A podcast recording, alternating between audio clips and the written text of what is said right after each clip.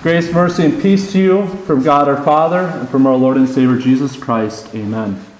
The Word of God for our meditation this morning comes from Romans chapter 14, verses 1 through 12. As for the one who is weak in faith, welcome him, but do not to quarrel over opinions.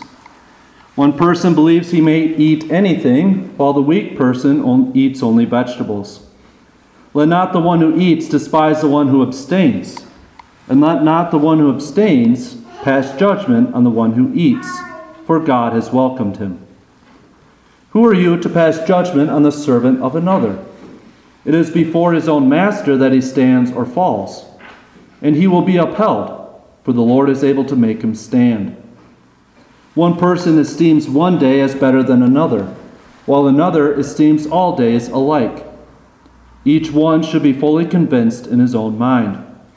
The one who observes the day observes it in honor of the Lord.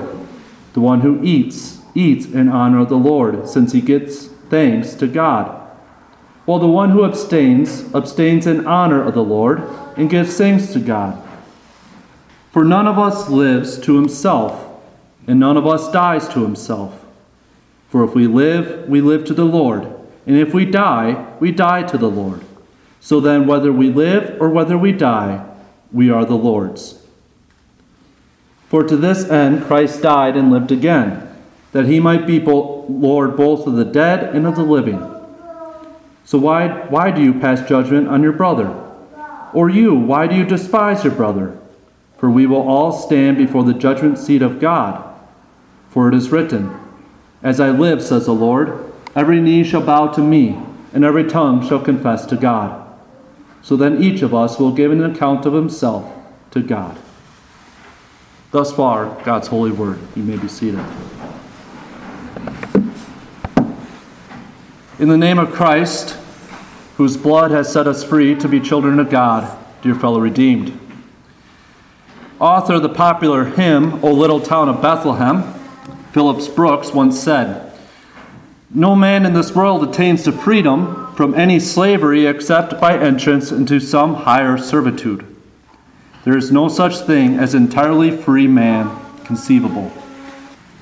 What Brooks said is actually quite understandable.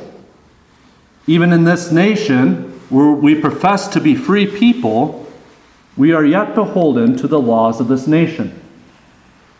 We are not completely free in the sense that we can do whatever we would like. But as part of serving the higher good, there are certain activities that we refrain from doing. Even in our spiritual lives, we are not free in the pure sense of the word that we can do whatever we would like. Paul says as much in Romans 6. Do you not know that if you present yourselves to anyone as obedient slaves, you are slaves of the one whom you obey? Either of sin, which leads to death, or of obedience, which leads to righteousness. But thanks be to God that you who were once slaves of sin have become obedient from the heart to the standard of teaching to which you were committed. And having been set free from sin, have become slaves of righteousness. Though you and I were once slaves to sin, held captive by it and driven by it, we were broken of that slavery by the blood of Christ who paid the debt that our sins accrued.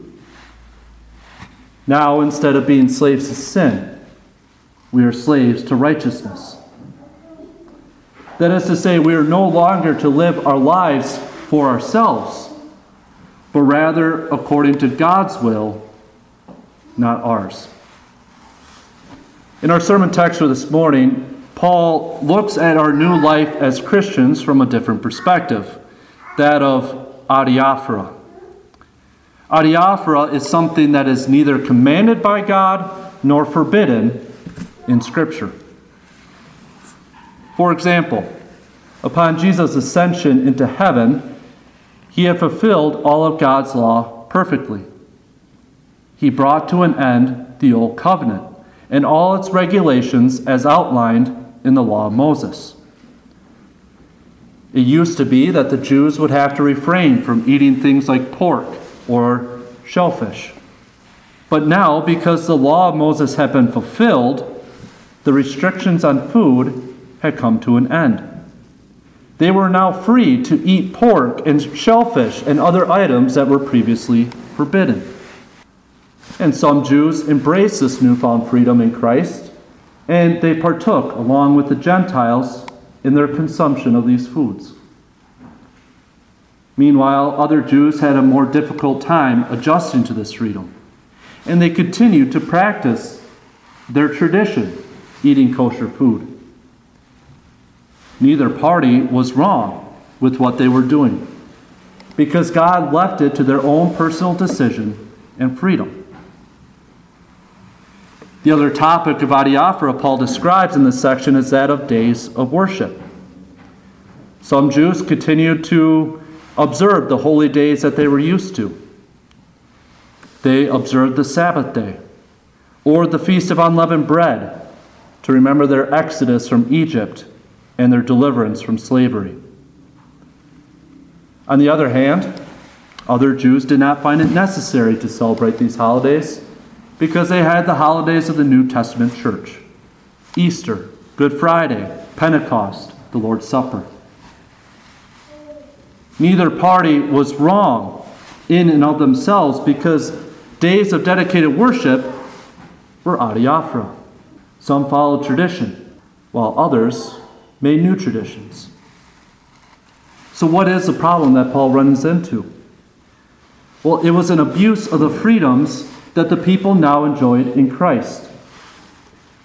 In other words, they took their stance on adiaphora, but insisted that others follow what they believe is a right way and only way to perform those adiaphora. In verse 5, Paul says, One person esteems one day as better than another, while another esteems all days alike. Each one should be fully convinced in his own mind. And this really gets to the heart of the issue. In a case of adiaphora, it often becomes a matter of conscience. In other words, one is so fully convinced that how they decide to do something is right, that to go against it would be going against their own conscience and a breaking of God's will. And a matter of conscience is not something to just easily dismiss.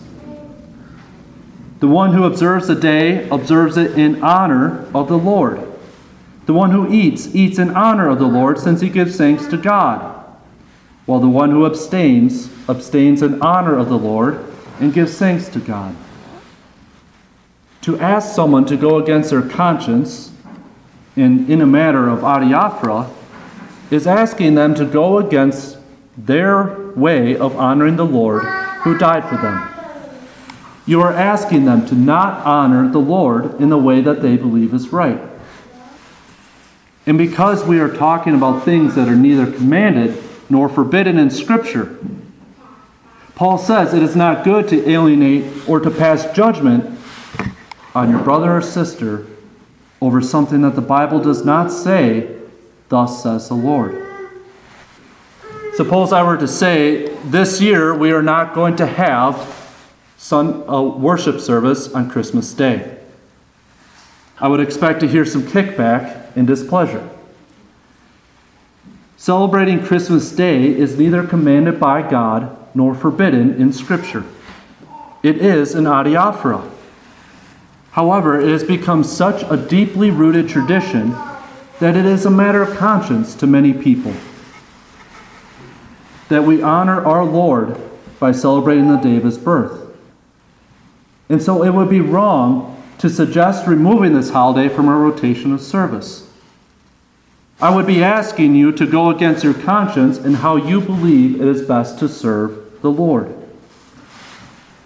And there are a number of other traditions in our church lives that fall under this category of adiaphora.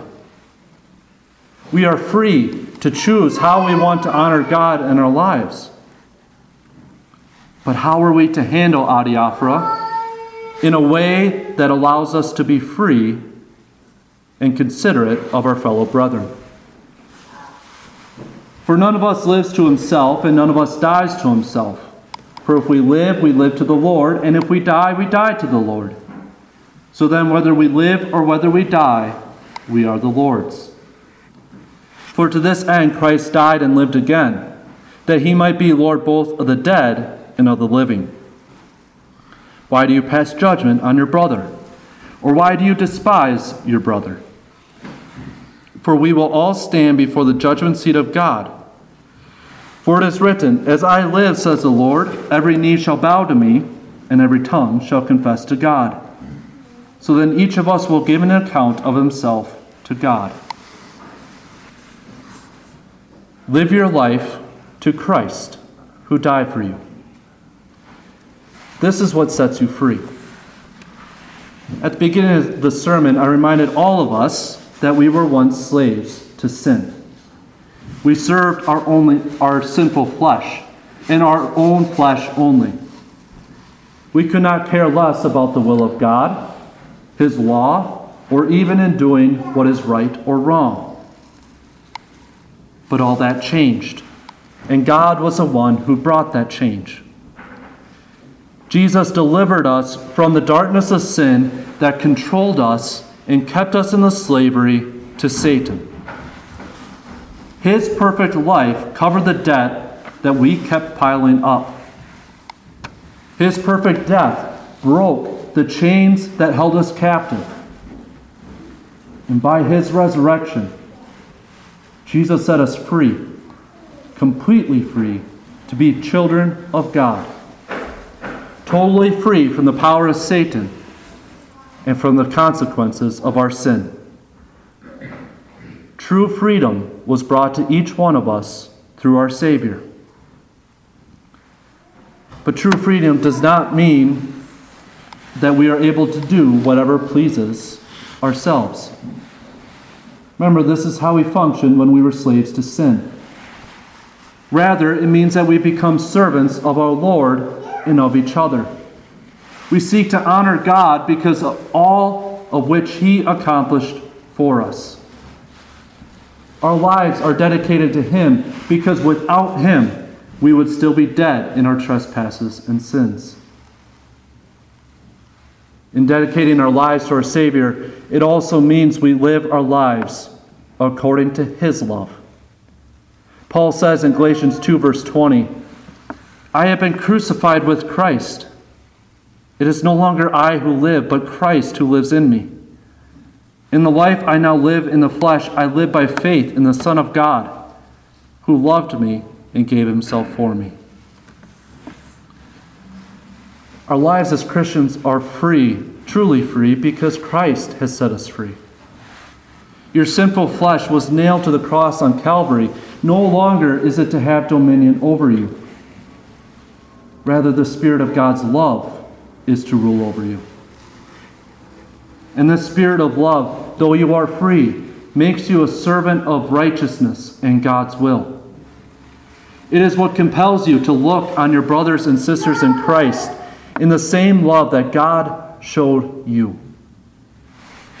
The Spirit of love is what keeps you from lording your freedom of adiaphora over and against your fellow Christians but rather to help your brother and sister honor the Lord according to their convictions. The spirit of love is what forgives one another, even as God in Christ also forgave you. In this sense, the Christian life is a walking contradiction. We are free in Christ, yet we are slaves to his righteousness. But it is once we understand what it means to be free in Christ that we understand this servitude is not a burden, but a blessing. Being set free from our sin has completely changed your life and mine. Instead of being destined to hell, we are destined to be heirs of heaven. And instead of being consumed by the desire for ourself, we are to have love, not just for our fellow Christians but yes, even for those who hate us and are our enemies. Instead of lording our freedoms over each other, we are to join one another in praise and thanksgiving to our God who died for us. This is what it means to live a life to the Lord. This is what it means to be free. Live because you have been forgiven by God and transformed by the blood of his Son. Amen.